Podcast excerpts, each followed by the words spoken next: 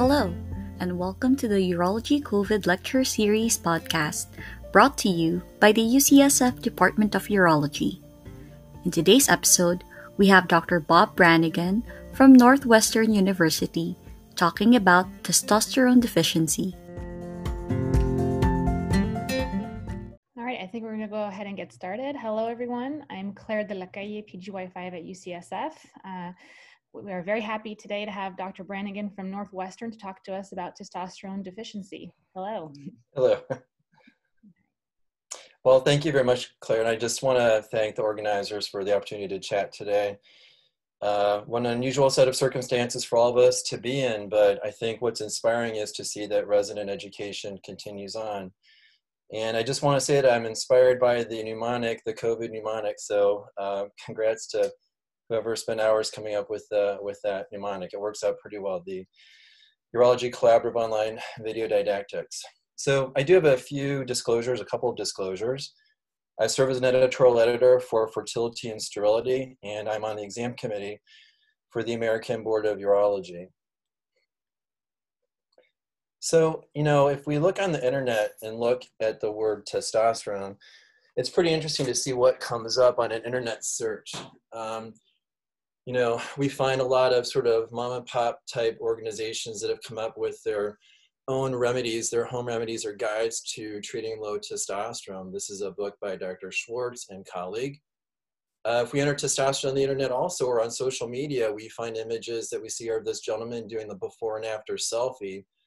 His normal testosterone level, again, that's not low testosterone, it's normal testosterone. And then when he goes up by 250%, he's looking a bit more uh, ripped and shredded. Um, there are a number of supplements out there um, that claim to increase lean muscle mass, to boost free and total testosterone, and support stronger sex drive. But keep in mind that you know a lot of these supplements are really not not carefully tested or vetted, and the claims that they make may actually not be based on any data.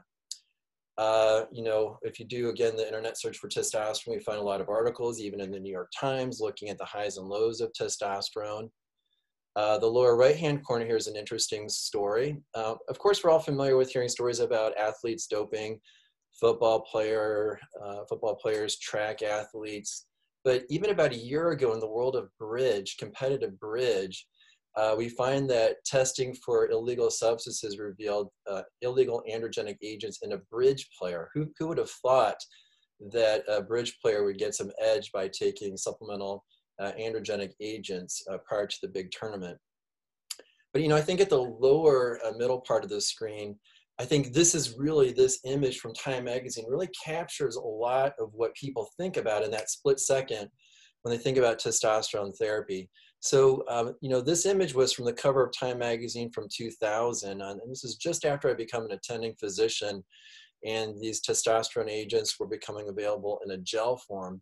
And I think that this image captures what a lot of people, unfortunately, think about testosterone. You know, on the cover of the magazine, it talks about restoring sex drive, um, boosting muscle mass, uh, but it can also be dangerous. Is the edge worth it? And we see this guy here, a very, again, muscular, uh, snarling, growling with fists clenched in a very aggressive pose. And I think all these images collectively, unfortunately, are what a lot of people think of when they think about testosterone, or simply they just think about the sexual side of it. When I think about testosterone, though, I think about something very different. I, I think about this image, and some of you are probably familiar with this this is the Vitruvian Man, this image uh, put out by Leonardo da Vinci. And it just shows a man sort of in different, uh, different poses here, but a man in balance, in balance with himself. And I think about testosterone this light because testosterone affects so many systems throughout the body, not just erections and libido, but it does affect muscle mass, the skin, the blood, uh, some, some aspects of cognition or mood. And so I think I think of this when um, I'm thinking about testosterone. So, you know, if we're taking a step back, we all realize that the hypothalamus secretes GnRH, and that drives the anterior pituitary gland to produce LH, which then acts on the testicle to secrete testosterone from the Leydig cells. And that testosterone has paracrine effects locally within the, within the testicle. So we have the Leydig cells here and the testosterone in a paracrine fashion crosses over into the seminiferous tubules and acts on the Sertoli cells and supports sperm production. So there are paracrine effects, but then there are also endocrine effects, right? So we have this group of Leydig cells and the testosterone is, you know, available in this local environment and picked up by these blood vessels, these capillaries, and transported, uh, I should say small blood vessels, including capillaries, and transported to the rest of the body where they exert a number of endocrine effects. It's important to know that there is a cyclical nature to testosterone secretion. Um, early in life, in the fetal and neonatal periods, there are spikes of testosterone. Then also uh, in puberty, there's also an uptick in uh, testosterone levels, and then a gradual decline as men go through life. There's also a daily cycle of testosterone secretion with peak levels occurring in the morning and then levels drifting down over the course of the day. And we're going to talk about that. That's an important concept of measuring testosterone. So these testosterone guidelines were published about two years ago. Why were they published? Why did we need them? Well, we really did need them. We know that testosterone prescriptions have tripled in, in recent years with the availability of all these agents and with the marketing. And while many men are using testosterone without a clear indication, I'm sorry, there are many men using testosterone without a clear indication. In fact, 25% of men on testosterone therapy have never even had a testosterone level measured. 40% uh, of men on testosterone therapy have no follow-up labs performed, and this is an error. This is a medical error to not track men over time. About one third of patients on testosterone therapy do not meet the criteria, the diagnostic criteria to treat. And it's also the fact that there are a lot of guys out there with low testosterone who may be in need of therapy or simply not receiving it. We also know that there's been a proliferation of anti-aging and low testosterone centers over the years, and the fact is that um, you know some of these centers are just not structured or just not run to provide the sort of comprehensive, proper care that the patients on this therapy with this condition need. So simply stated, we were indeed in need of guidance, and, and that's why these guidelines were produced. A multidisciplinary panel was created to write them, and the aim was to inform clinicians, number one, on the proper assessment of patients with testosterone deficiency, and also the safe and effective management of men on testosterone therapy. Now, there are also additional statements to address the care of men with or at risk for cardiovascular disease and prostate cancer, and also the care of men interested in preserving their fertility. And this document was published in the Journal of Urology back in August of 2018. That was also published on the AUA website at that time. Uh, the panel was chaired and run by John Mulhall and co-chaired by Ron Lewis, who did a wonderful job, I think, uh, handling this issue, and a number of urologists, epidemiologists, uh, and, and, other specialists. Uh, and I just want to thank, together, uh, this, parts of this talk, parts of the content, um, I worked on with uh, John Mulhall, Emily Kurtz, and, and Landon Trost. Uh, together, we put together these slides for, some of these slides for an AUA presentation. So today, my um, aim is not to cover the entire document. There's not enough time to do that. So therefore, I'm going to focus on the diagnosis of low testosterone and testosterone deficiency, and then address some challenging patient scenarios in a case-based format in a way to highlight the cardiovascular statements and also those fertility statements. And then we'll close with a brief discussion about prostate statements. So first up, the definition of low testosterone. Uh, so what did the guidelines say? Well, clinicians should use a total testosterone level less than 300 nanograms per deciliter as a reasonable cutoff in support of the diagnosis of low testosterone. Where did this number come from? Well, a series of RCTs of testosterone therapy used a cutoff of total T of 350 for inclusion criteria. And if we look at those same studies, the median baseline total level was 249. So that's where that 300 level came from. And historically, that traditionally has been a level that other societies or other professional organizations have used as a cutoff. Uh, the panel does not recommend using free testosterone as a primary measure of diagnosing testosterone deficiency. Why is that? Well, free testosterone is a high coefficient of variation. There are really no well-defined cutoffs for free testosterone in the literature. And frankly, most of the epidemiological literature has really used total testosterone. Well, uh, what about testosterone measurement? The diagnosis of low testosterone should be made only after two total testosterone measures are taken on two separate occasions, and they should both uh, be done in an early morning time. Important again to keep in mind the circadian rhythm of testosterone secretion with peak levels occurring between 3 a.m. and 8 a.m. and then values drifting down. So if we look at a man in his 30 to 40 year old age range, we'll find that levels in the afternoon are often 20 to 25% lower than they are in the morning. Now, this daily circadian rhythm is less uh, impactful in men who are older, only about 10% testosterone variation over the course of the day, in most men uh, in the age of 70 uh, years old or older. It's also important to note that it's important to get two measures because of the intra-individual variability. Even if the same lab is used, the same assay, there's a pretty uh, wide degree of variation in results. And therefore, we want to check two or three measures of testosterone. There's been some talk about patients needing to be NPO before measuring, but there's really not strong literature supporting that. Food has a weak effect on serum testosterone levels. And also, um, you know, we want to keep in mind we don't want to test testosterone when someone has an acute illness. Uh, acute illness uh, can lead to a transient decline in levels. So we want to wait until they're recovered before checking testosterone levels.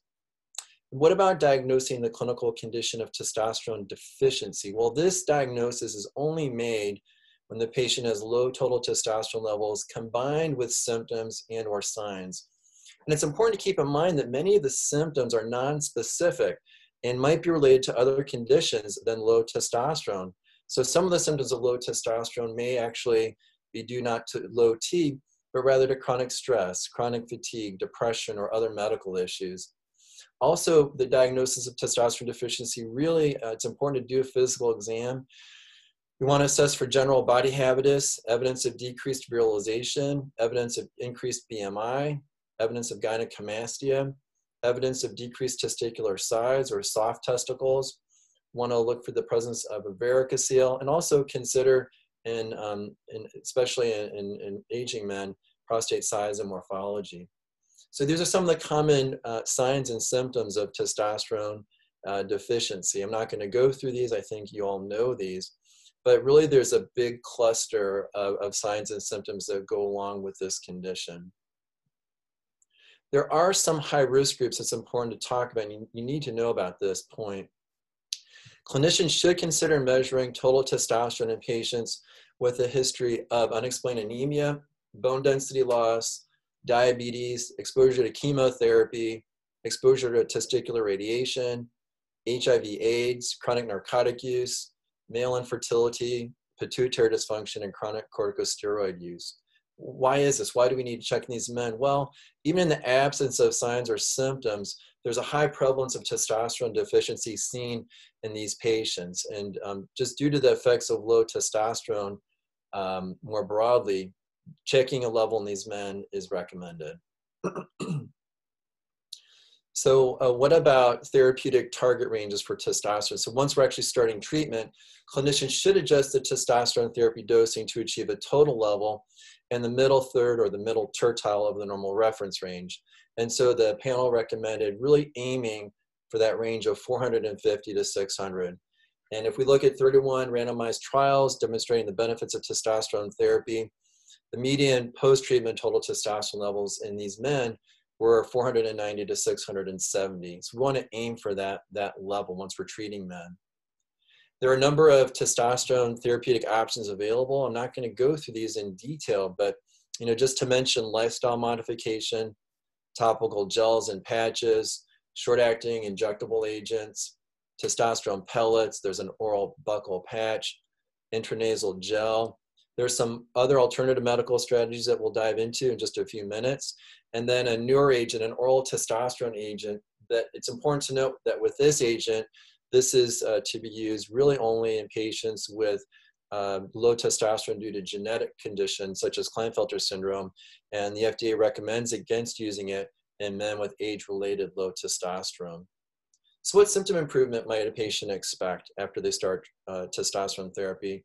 Well, the data would suggest that patients should uh, expect perhaps to have improvement in erectile function, low sex drive, anemia, uh, low, low bone mineral density, um, uh, issues with lean body mass, and depressive symptoms.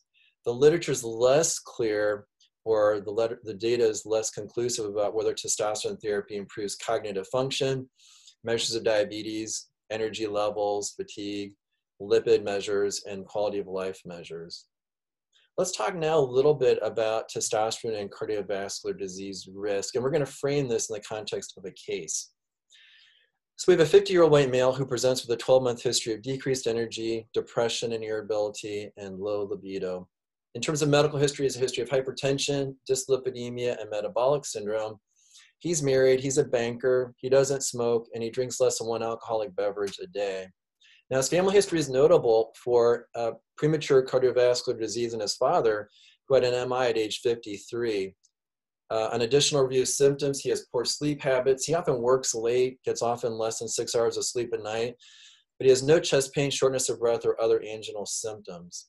Now, when we move on to his physical exam, we find he's hypertensive. He's got a BP of 140 over 95. His weight is 240. His BMI and waist circumference are both elevated. And so he's obese and he's got predominant central adiposity. However, he has no gynecomastia and no testicular or prostate abnormalities. His baseline labs show a normal H&H, but his early morning total testosterone was low at 240, and that came back low again on the repeat. His fasting lipid profile shows numerous abnormalities, including an elevated total cholesterol, elevated LDL and triglycerides, and a low HDL. However, his PSA, LH, estradiol, and prolactin all came back within normal limits. So what's the next step for this patient with regard to managing his low testosterone? Well, the guidelines state, and this is an important concept, that patients should be advised of therapeutic lifestyle strategies as a first step to improve their testosterone levels. And these therapeutic changes include initiating an aerobic exercise program of at least 150 minutes a week, weight loss targeting to a BMI level less than 25, and improving sleep hygiene with regular bedtime and aiming for seven, eight hours of sleep a night. All of these measures have been shown to improve testosterone levels. And perhaps even more importantly, these measures may improve overall health, right? So these are things to talk about upfront at the time low testosterone is diagnosed. Now, these can be challenging for patients to engage with and to be compliant with, and also they take time. Now, this patient was compliant, and six months later, he came back and his blood pressure was improved. He dropped 20 pounds, and both his BMI and waist circumference were improved also. His uh, laboratory data showed normalization of his cholesterol, LDL, triglycerides, and HDL. And his total testosterone did rise up to 280, but it was still low. In fact, he noted that while he had some symptomatic improvement, he was still bothered by decreased energy, depression, and irritability, and low libido. So then what's the next step for him? Well, we want to consider starting testosterone therapy. But first, really important point, at this point in the care of the patient, it's important to take a minute and inform the patient that low testosterone is a risk factor for cardiovascular disease. In fact, ideally, this conversation happens at the time of low testosterone diagnosis. So, what, what do we mean by this? We mean that low testosterone levels, in and of themselves, even before any treatment, is associated with an increased incidence of major adverse cardiac events or MACEs, such as MI, stroke, and even possibly cardiovascular related mortality. And you can see the odds ratios there at the bottom of the slide for MI 1.33, for stroke 1.41, and the relative risk for death from cardiac causes 1.25. Also, it's important to counsel the patient that low testosterone levels are also associated with an increased prevalence of certain, atherosclerotic cardiovascular disease risk factors, including hypertension, dyslipidemia, increased BMI, and obesity. And again, we see the odds ratios there for hypertension, 1.59, dyslipidemia, 1.34, obesity 1.94 and increased BMI 1.97. So, you know, we should assess all testosterone deficient patients for these risk factors, both fixed, in his case, that would include older age and male sex, but then modifiable risk factors, hypertension, dyslipidemia, obesity, diabetes, current cigarette smoking, because these are modifiable. And again, his overall health, we need to keep that in mind as we're treating this condition. And and counsel him or at least get him in the hands of a primary care physician or a cardiologist who can help to manage these issues. So um, it's important also prior to initiating treatment that the clinician counsels the patient that at this time it cannot be definitively stated whether testosterone therapy increases or decreases the risk of cardiovascular events. So in other words, a patient who's got low T who goes on testosterone therapy, does that help or hurt his risk of subsequent cardiovascular events. And the bottom line is that the studies to date measuring cardiovascular benefit and harm have been inconsistent with controversial results. Um, and so we really can't say what effect testosterone therapy has at this point based on the data. But again, to restate the earlier point, current evidence does consistently show that untreated low testosterone levels are associated with an increased risk of major adverse cardiac events. So if we take a, a step at, at uh, testosterone therapy and incidence of MACE, we find that randomized controlled trials really um, don't show evidence of increase in MI, stroke, uh, cardiovascular death, or, or all-cause mortality. But there are uh, you know, numerous epidemiological observational studies and meta-analyses that weigh in on this topic as well. And they just show very heterogeneous results. Some show an increase in adverse events, others a decrease, and others a neutral effect. So really the, the jury is still out on this one. And therefore, until there's definitive evidence proving an association between testosterone therapy and subsequent MACE, the panel recommends that clinicians counsel patients that the current literature does not definitively demonstrate that testosterone therapy increases the risk of major adverse cardiac events. Um, with that in mind, though, it's important that patients who are on testosterone therapy uh, be reminded if they develop any of these issues, chest pain, shortness of breath, dizziness, that obviously, you know, they get in touch with uh, their urologist and really, you know, involve their primary care doctor primarily, uh, and internist or cardiologist as well uh, to address these issues. So this gentleman starts testosterone therapy and comes back six months later, and he's noted improvement in his low sex drive, improvement in lean body mass concerns, uh, improvement in his energy level and his depressive symptoms. And if we look at his visceral fat, lipid profile, and fasting blood glucose, in him, all those is, have continued to improve as he's maintained these lifestyle inter interventions of exercise and weight loss and also concurrent medical management. His weight has dropped down to 200. Both BMI and waist circumference have gone in the right direction. And if we look at where he's at with his total testosterone levels, they are you know, at a good range at 750 on therapy. However, we know that when someone's on testosterone therapy, we need to track hemoglobin and hematocrit every six months. And for him, um, he is shown to have you know, an elevated hematocrit of 54. And, you know, we're always on the lookout for that. So what's the next step in the management of his testosterone?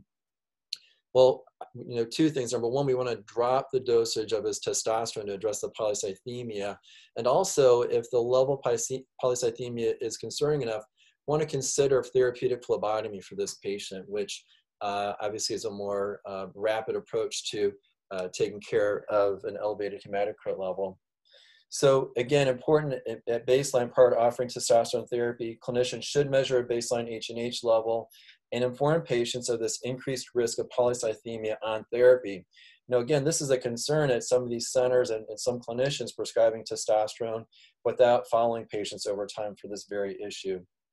Now, it's important to note that to date, the data and the literature examining the relationship between testosterone therapy and the incidence of venothrombotic events has returned conflicting results. And patients should be informed that at this point, there's no definitive evidence linking testosterone therapy to a higher incidence of venothrombotic events, but obviously want to keep patients out of that high hematocrit level um, and, and, and avoid that potential issue. So this gentleman does well, and 10 years later, he's 60 and he comes back and he's developed unstable angina and ultimately has a coronary angiogram that reveals single vessel disease and he requires a single stent be placed. What now? He's on testosterone therapy. What do we do uh, regarding the administration of testosterone at this point? And so what the guidelines state is this, is hold testosterone for three to six months after a cardiovascular event. Um, at this point in time, there's not enough evidence to offer clear guidance on the use of testosterone in men who have existing stable ASCVD or a remote history of MI or CVA, but the panel felt collectively that testosterone therapy with close monitoring and safety surveillance could be considered in these patients, in particular if there's been at least a three to six month window after the cardiovascular event. And of course, we follow these patients with regular visits over time. So what are the key points with uh, low testosterone and cardiovascular risk? Well, number one, low testosterone is a disease state, even at, before any testosterone therapy has been given, is a risk factor for cardiovascular events. Two, therapeutic lifestyle interventions should be recommended as an initial treatment for low testosterone, and those interventions may not only improve testosterone, but also overall health of the patient. Three, the cardiovascular risks and benefits of testosterone therapy in men with symptomatic low testosterone remain uncertain. So, how does testosterone affect cardiovascular risk? How does that therapy affect risk? We just don't know at this point in time. In terms of venothrombotic risk, there's no clear evidence of increased risk on testosterone therapy, uh, but polycythemia should be avoided.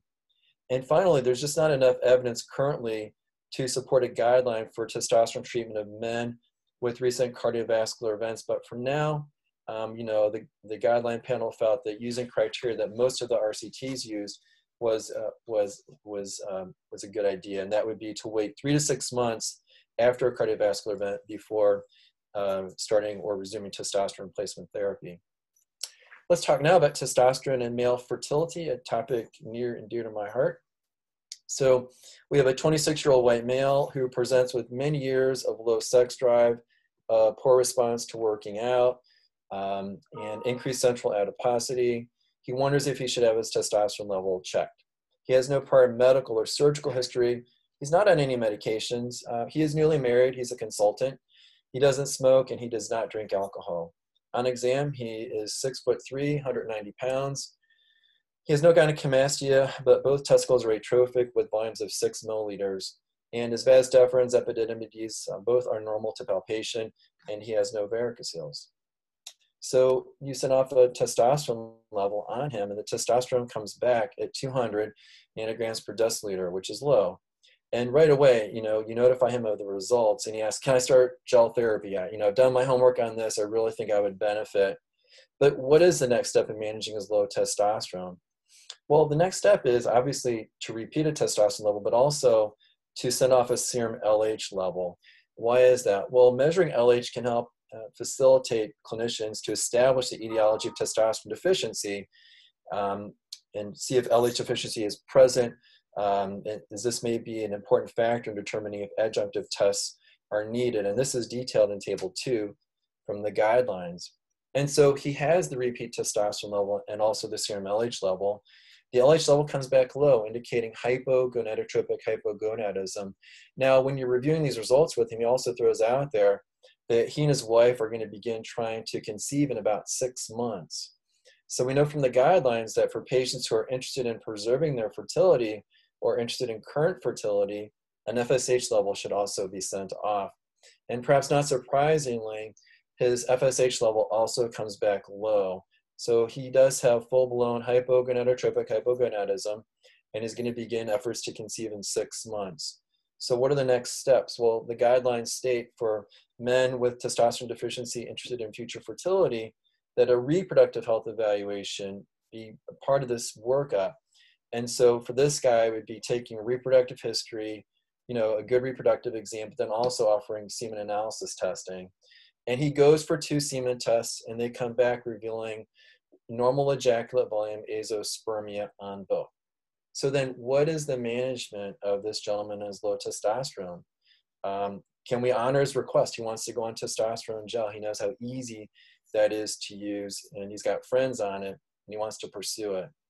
Well, exogenous testosterone is actually the last thing that we want to give this particular patient. Uh, the guidelines state clearly that exogenous testosterone therapy should not be prescribed to men who are currently trying to conceive. Why is that? Well, exogenous testosterone has inhibitory effects on the production of intratesticular testosterone, and those normal intratesticular testosterone levels are imperative to maintain spermatogenesis. So exogenous testosterone suppresses intratesticular testosterone production, and in terms of sperm production, can lead to severe oligospermia or azoospermia. I, I can't tell you the number of times that we see this in our field where a well-intentioned physician sees a man with low testosterone, puts him on testosterone therapy, and the end result is they come into our office azoospermic and wondering what, what's going on. So how do we manage low testosterone in these patients? Well, clinicians can use aromatase inhibitors, human chorionic gonadotropin, uh, selective estrogen receptor modulators, either alone or in combination in men with testosterone deficiency in order to help maintain their fertility. And so while these all share the common overall treatment effect, namely increasing um, endogenous testosterone production, there are differences in the pharmacological considerations and in their mode of action and so that's actually a nice thing because we can sometimes use these agents together in combination to help drive intrinsic testosterone production in these patients. Let's talk a little bit about the three groups of agents. There are aromatase inhibitors. These block the conversion of testosterone to estradiol. And the net increase in testosterone levels that AIs cause is due, number one, to the decreased conversion of testosterone to estradiol. But then, secondarily, the lower estradiol levels lead to lower negative feedback uh, of estradiol to the pituitary gland, and it's estradiol that suppresses LH secretion. So with AI, uh, AI's uh, LH production goes up, and that further promotes testosterone production. Second agent is human chorionic gonadotropin. Now this is an injectable agent, typically given three times a week. It is a direct LH agonist and directly stimulates Leydig cells to make testosterone. Third, selective estrogen receptor modulators or SERMs. These block pituitary estradiol feed, uh, feedback, block those receptors, and uh, by blocking those receptors, uh, block the negative feedback at the pituitary gland, and that results in LH secretion increases, further driving testosterone. So, after a discussion, he elects to start HCG, and three months uh, on HCG, his total testosterone level normalized to 500. Um, and his testosterone deficiency symptoms, that low libido, low muscle mass, improve. He has repeat semen testing at three and six months, and lo and behold, he now has sperm in the ejaculate. His sperm concentrations are in the normal range, albeit at the lower end of normal, which is common for guys with hypogonadotrophic hypogonadism. But his numbers actually look quite good overall. And so the couple begins timed intercourse using an ovulation detection kit, and they conceived successfully by natural means nine months after he started the HCG, and they had a healthy son born at term. So, what are some of the key points regarding uh, testosterone and, and, and infertility or fertility? Number one, men with testosterone deficiency who are interested in fertility should have a reproductive health evaluation performed prior to testosterone therapy. Two, serum LH levels can help to establish the etiology of testosterone deficiency and determine if adjunctive tests are needed.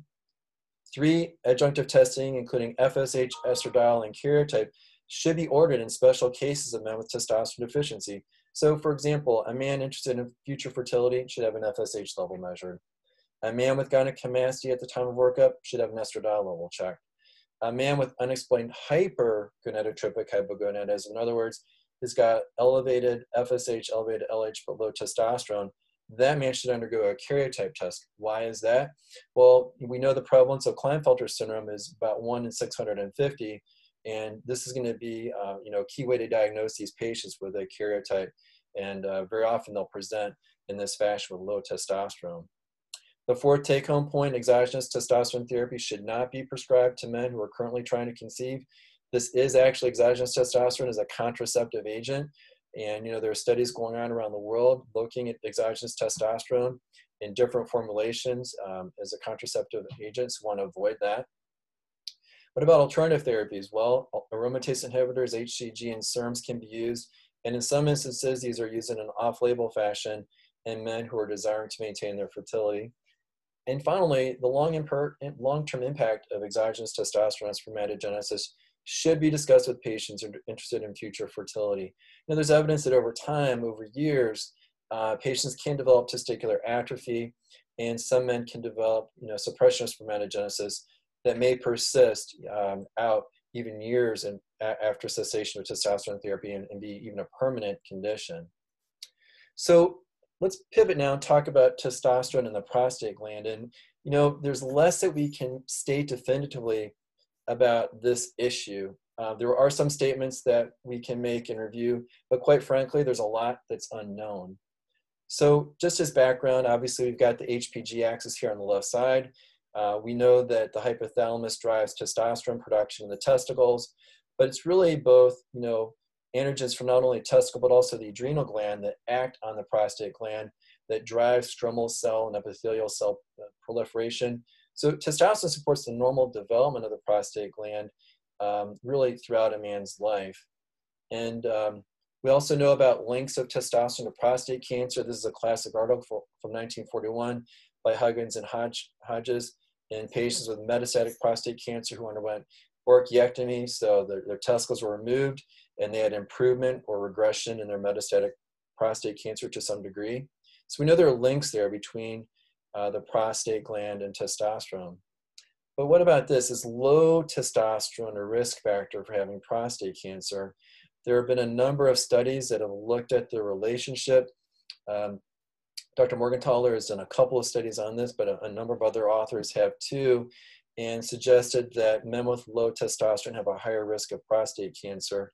I would say in the guidelines, you know, there's a very formal way to look at data and decide what data, um, you know, is um, is suitable for inclusion, which doesn't meet criteria. That the studies that were that met inclusion criteria and were incorporated did not show an association between low testosterone and prostate cancer. We'll see what happens as we go through time with additional studies, but that's the current statement. What about testosterone therapy and the risk of developing prostate cancer?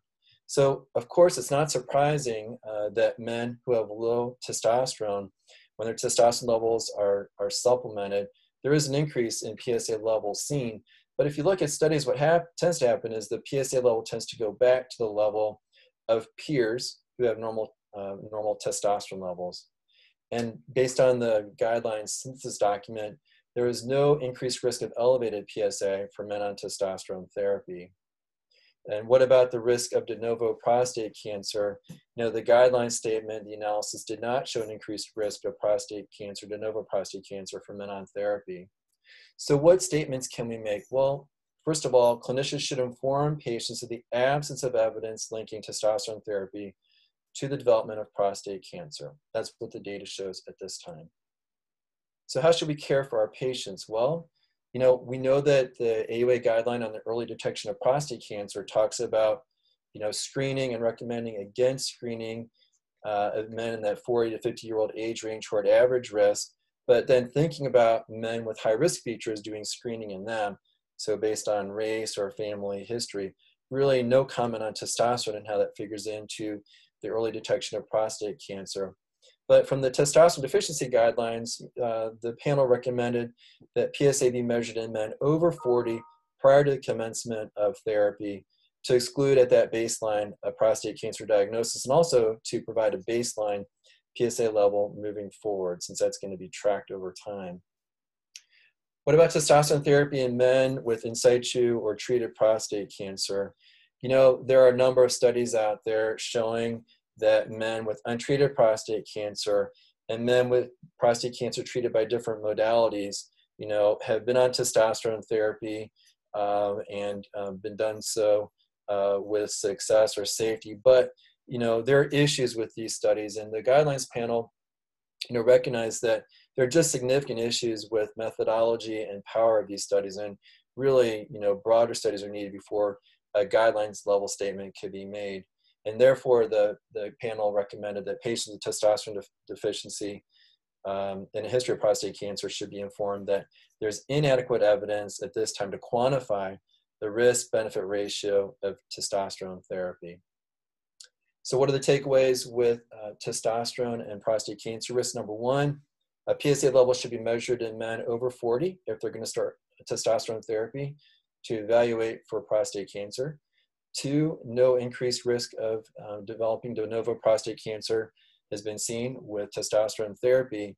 And third, it's unclear what the risk benefit ratio is of men with either untreated or treated prostate cancer and starting testosterone therapy in these patients. So uh, I would encourage you to pick up this guidelines document and uh, become familiar with it. I think a lot of interesting points.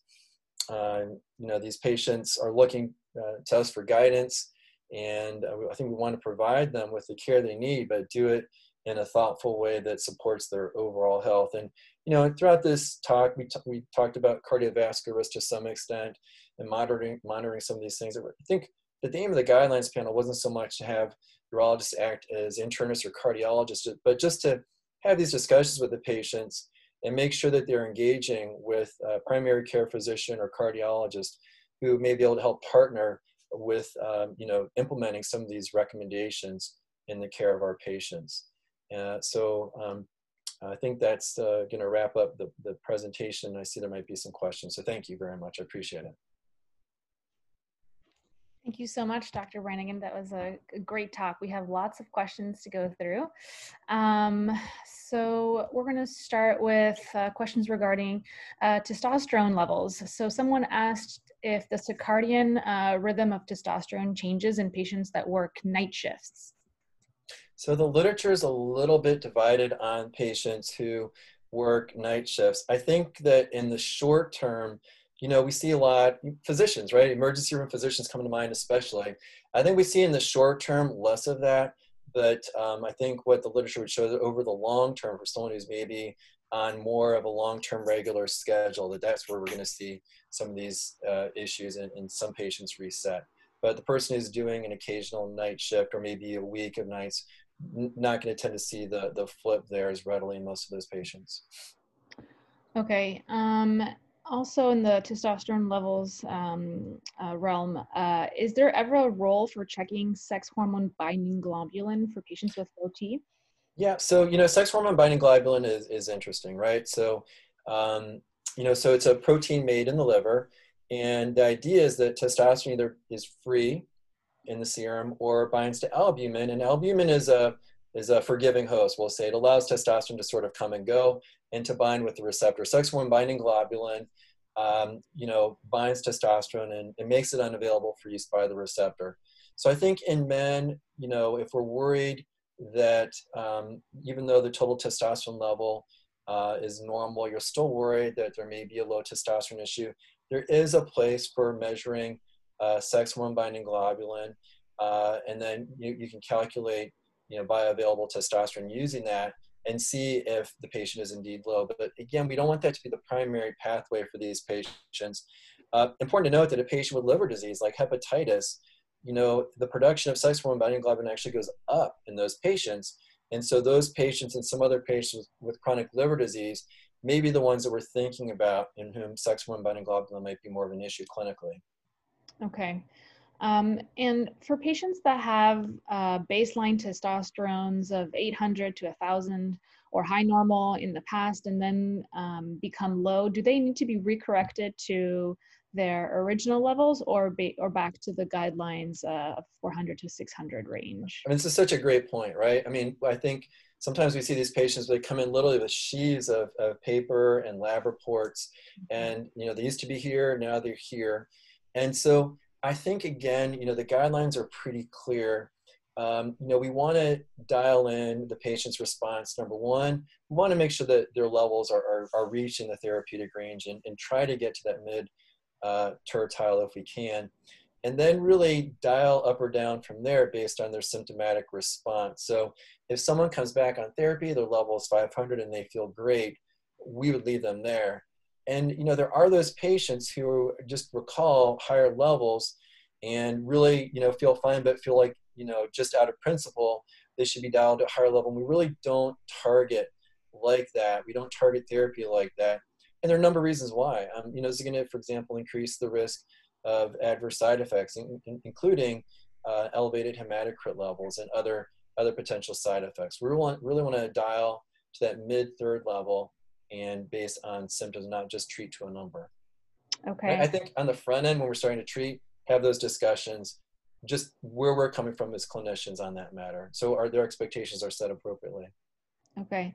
What if the patient is symptomatic but his testosterone levels are normal? How do you counsel those patients? well, yeah. So what if they're they're symptomatic but testosterone levels are normal? We see this a lot, right? I mean, I think if you look at this ADAM questionnaire, is one of the earlier questionnaires that it was even available, I think, when I was a resident. Um, we find that, and I pointed this out in one of the slides, the, the strong overlap between low testosterone and other conditions. And one of those conditions is depression. Uh, you know, one of the studies looking at the ADAM questionnaire found that the overlap, and, and this actually, the study was done in doctors, found that the overlap between depressive symptoms and low testosterone symptoms was so profound, it was hard to tease those two conditions apart. So it may, may very well be the case that a man presents to the urologist with concerns or symptoms, but what actually is going on is clinical depression. And so we need to keep that in mind and keep other potential medical issues uh, in mind that may be the root cause of the problem and need to you know, help direct patients appropriately when we're finding that uh, low testosterone isn't, isn't looking like it's an issue when we do our workup. It's a great, really good point. Yeah. Um, and when you start patients on testosterone replacement therapy, how do you counsel them? Do you give them a number, um, a percent chance of how likely they are to actually see any benefits from the treatment? Yeah, so we, we typically bring the patients back at about, you know, two to four weeks after they start therapy for that initial visit. And we explain that it takes time. I, I think some people literally um, you know, think about some medicines they take and the instant response, and it doesn't happen overnight with testosterone. So I think first of all, letting them know that we're going to check back in about a month or so. We would expect to see some benefit or improvement then. And if low testosterone is the issue, most of these men will have symptomatic improvement. But sometimes we'll see guys come back and it doesn't help. And you know, I you know, I'm grateful for that. I explain, look, this is good. Now we need to look for other issues, other causes of the symptoms that you're having. Okay. For men that are on finasteride or Propecia, um, how do you factor that into uh, your decision to start treatment and dosing? Yeah, so you know, finasteride and and th- these sorts of agents, I, I, think we're you know sort of uh, aware of them, um, but you know they're really not figuring in heavily to you know starting uh, dosages or follow up or or or measures. I mean, we're we're sort of aware of it, but um, it's not a it's not a big determinant in in treatment decisions up front or longitudinally over time. Obviously, we, we keep in mind the, the effects on PSA, uh, but um, that would be the biggest um, biggest way that it's impacting our decision making. Okay. Um, a, a few of the viewers wanted to know if you could discuss what your starting dose is for testosterone and just the different types of forms of testosterone that you like prescribing? Great. So I think for you know testosterone gels, uh, commonly the, the, most common commercial brands, um, you know, they're the dose starting doses are actually all, all over the place for these, and I think um, you know may not be so helpful to run through, but just to take a stab at it. So intramuscular testosterone, which a lot of um, you know, a lot of patients are on these days just due to cost issues and insurance issues commonly will do uh, either 100 milligrams a week, 200 milligrams every two weeks, or 300 milligrams every three weeks. Uh, obviously, the shorter the dosing interval, the less the peaks and the troughs with uh, intramuscular testosterone therapy. For the topical gels, the most commonly available one that's out there, it's two pumps a day in the morning after the patient showers. I want to make sure they put it on before they shower. Uh, you know, there's an underarm application as well with similar sort of, um, you know, application strategy. Um, the testosterone pellets, the commonly used pellet, will start commonly at about 10 of these pellets. I'm trying to avoid using brand names here, which I, I think we, we don't need to use brand names at all. But uh, 10 uh, of the of the of the pellets that go in the upper outer quadrant of the buttock. Um, you know, there is a, a patch that you know, goes in the mouth that um, not gaining a lot of traction, but that's a twice a day application. And then there's an intranasal formulation that uh, the dosing uh, of that, it's a gel, an intranasal gel is three times a day. Great. And someone wanted to know why would you hold the testosterone uh, replacement therapy in a patient that you're just normalizing his levels in a case of an MI, for instance? Uh, wouldn't the lower testosterone levels further increase his risk? that's a great question, right? I mean, the problem is it was just really the guidelines panel coming up with that recommendation. It, it really came from two places. Number one, an abundance of caution, and number two is you know when you're on a guidelines panel, what you're doing largely is looking at the existing body of literature and looking at the methodology of studies from which that literature was derived. And that three to six month window was a, a pretty uniform approach used in those studies, again, out of an abundance of caution. And obviously, every one of those studies uh, had a lot of thought and um, care, uh, uh, you know, put forth in their design and execution. And really, that's where we came from. In terms of stopping testosterone in a man who's already had a cardiovascular event, are we further increasing the risk? I guess it's hard to know uh, with with certainty what, what we're doing. As we said, we don't know with testosterone therapy if we're helping or hurting. So the panel just thought, with all this data under consideration, out of an abundance of caution, stopping for three to six months made sense. It's a, it's a, it's a great point. Yeah.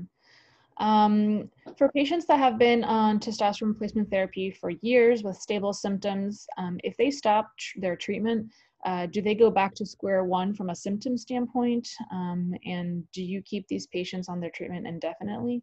Yeah, so, you know, we talk about this really, you know, in most instances, there's not a cure for low testosterone. Now, if someone has done aggressive lifestyle changes and they go into the normal range, that's a cure. If someone has a prolactinoma and that's treated, that's a cure. But for most of our patients, there's really not a cure. There's treatment options. And so these treatments, you know, once the treatment is stopped, I, I think of it as being like a blood pressure medicine. The patient goes back down to where they typically goes down to where they started or lower. Keep in mind, these patients have increased in age over the course of the time of their treatment. So their production may actually be further uh, further impeded. And so, you know, I think for these patients, um, it, it's hard to know where they'll wind up. But occasionally, we see someone who goes on a trip and they forgot their medicine or they didn't take it. They come back a week or two later and they say, you know, I think I'm okay. Maybe I don't need it. And you know, we'll follow those patients closely. And my approach for those patients is this: if if you feel fine off therapy, stop it. You know, let, let's not have you on it. We'll check levels again and see where they are. Um, if they're still low, then we'll have a thoughtful discussion about the pros and cons of them going back on treatment. But again, remember, we're not treating just numbers, we're also treating symptoms. And the vast majority of those these patients, except for that one group that we talked about, the patients with special considerations, and those patients will consider measuring, um, you know, despite the presence or absence of symptoms. Um, and for patients that have polycythemia, uh, for how long do you stop testosterone? When do you recheck labs? Do you um, refer, and when do you refer uh, to hematology? Yeah, so, you know, I mean, we see a lot of this, and I think that we're pretty comfortable managing it, but we, we do involve the internists. I mean, they, they need to know what's going on uh, with these patients. Um, you know, I think someone who has concerning levels, if we're worried that something else might be going on, driving the polycythemia, then we'll involve, uh, you know, a hematologist. You know, if the levels are really high, we'll pull the, you know, we'll, we'll initiate uh, the trigger um, and do therapeutic phlebotomy to get the levels down. That's going to be the quickest way. But if we someone's starting to trend up, but not quite at a concerning level, then maybe just lowering the dosage can be a way to kind of avert, you know, concerning levels of polycythemia and avoid a trip to to have that blood drawn off. Okay. Um, someone wanted to know if there were any major differences between AUA and EAU guidelines uh, for testosterone replacement therapy. No, there there there are some. I think that the, in the broad strokes, though, the guidelines tend to be pretty pretty similar. Um, you know, I mean, I, th- I think it really comes down to to nuances uh, and difference. And historically, you know, the Endocrine Society also has guidelines out there. Um, you know, I, for this purposes of this talk, I, I think for you know um, for for uh, residents, I think you know you should be familiar with you know with those uh, European guidelines. But I think um, you know really uh, you know from an AUA core curriculum perspective, I think a lot of the core curriculum and so forth is is built off of um, the the AUA guidelines. It doesn't mean the European guidelines are wrong or, or insufficient, but I think you know for your purpose, I, I, think really being familiar with both, but really being familiar with AUA guidelines is going to be key. Okay.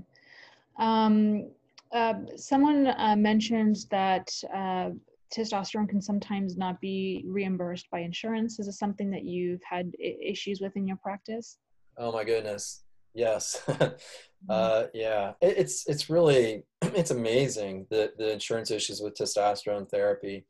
Um, you know, we'll have patients who go on, been on it for years, and every year they have to come off treatment, stop treatment to prove that their testosterone level is still low. Um, you know, we don't do this with insulin management. We don't see this with blood pressure management, but it's common for insurance companies to make patients at the beginning of every calendar year stop treatment, demonstrate on two separate blood tests that their testosterone level is low, and then they'll approve therapy. So we see this a lot. And, and there's really been you know, tightening of the belt with a lot of insurance plans not even covering therapy at all. Um, and so for that reason, if patients are paying out of pocket, you know, very commonly we'll go with the injection approach, which, you know, is, is very well tolerated by patients. Um, you know, there is, a, you know, probably it's going to be the most cost effective in terms of out of pocket cost for the patient and generally pretty well tolerated. And, know, while there's an increased risk of polycythemia with the injectable form, one of the nice things that we don't have to worry about that is transference, right? We need to worry about transference, potential transference with a topical gel to a child or to an intimate partner. Uh, with an injectable, we don't need to worry about that. Okay. Um, and is there ever a role for varicocelectomy to correct uh, levels of testosterone? So this this is a, an interesting concept, right? So we know that varicoceles. First of all, we know varicoceles are very common. One in five men have varicoceles, so they're highly prevalent. And we know that it's indisputable that varicoceles can potentially impact sperm production. No, no question about that. This issue about varicoceles also impacting, you know, testicular endocrine function and, and paracrine function is, is another matter. And so, um, so you know, there have been some studies that have been done that have shown, you know, after varicocele correction that testosterone levels go up.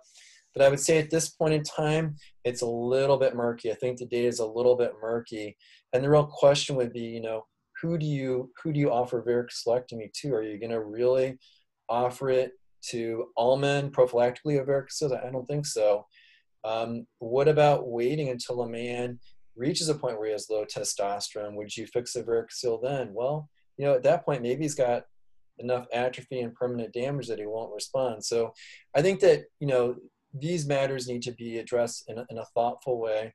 We do find patients requesting uh, this surgery to or procedure to correct a varicocele, but really the, the jury's still out in terms of the data. There's data out there, but it's it's you know there's not an abundance of it, and it's not methodologically you know optimized data. Okay, um, moving on to some infertility related questions. Uh, for patients that have azoospermia on testosterone replacement therapy um, and wish to conceive, how do you counsel and treat these patients? Um, what are their chances of uh, conceiving? Yeah, so we see this all the time. So in my mind, I think the longer someone's been on testosterone therapy and the higher the dosage that dosages that someone's been on, the more that's going to be an issue getting them back. But even with that in mind, the majority of men, once we stop exogenous testosterone, will recover by about six months, even, some even sooner than that, but about six months. Remember, the HPG axis needs to sort of um, wake up. But we don't kind of sit on our hands with these patients, though, for a number of reasons. Number one, you know, they're going to be symptomatic once you pull away their testosterone. So commonly, we'll initiate therapy with one of those alternative agents that we talked about. Uh, commonly, you know, a SERM such as clomiphene citrate, uh, and or HCG and or an aromatase inhibitor. So usually we'll start those when we stop the testosterone because very often once you stop the testosterone, these guys will start, some of them will start to feel, uh, you know, crummy in terms of their symptoms. And then we check semen testing three months later. We want to wait three months because that's how long a cycle of sperm production takes. And then at three month intervals. And the good news is that even up to two years out, it can take that long for some guys to recover sperm production but it's a small minority that won't ultimately, you know, get sperm back in the ejaculate. Okay.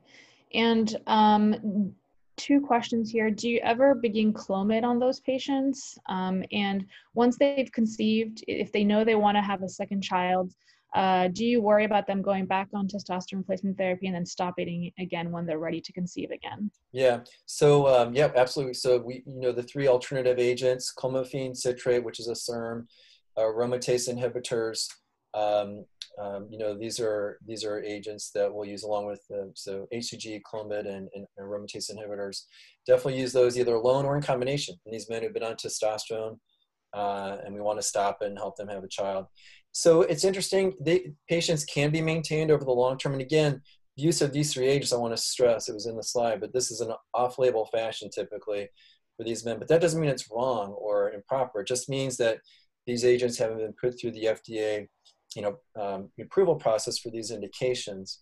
So, you know, if someone has a child and then they want to go back on testosterone therapy, you know, sometimes we'll just have them go back on testosterone and then three to six months before they want to try to conceive, have them come off testosterone and go back on one of these alternative agents. You know, there's some literature out there about using concurrent HCG in a low dose with exogenous testosterone to help support intratesticular testosterone production. And we have some patients on that. Um, you know, there are a handful of studies out there that, you know, discuss use of these. Uh, you know, in terms of the, the, the guidelines, there really wasn't enough data out there to talk about that specifically. But I think that some of us are, are using that approach in a thoughtful way with patients. Okay. Uh, two follow-up questions regarding what you just answered. Do you monitor um, uh, the H&H differently for these patients on the combination therapies? Um, and what type of aromatase inhibitor do you prescribe? Yeah, so in terms of monitoring the H and H, so um, you know, unless there's some sign that you know that they're at, at risk for increased H and H, we really don't do anything differently. We're bringing them back every six months um, in, assessment, so pretty close follow up. And um, you know, in terms of aromatase inhibitors, um, you know, typically a, a anastrozole would be the the one that's uh, available and, and commonly used. Okay.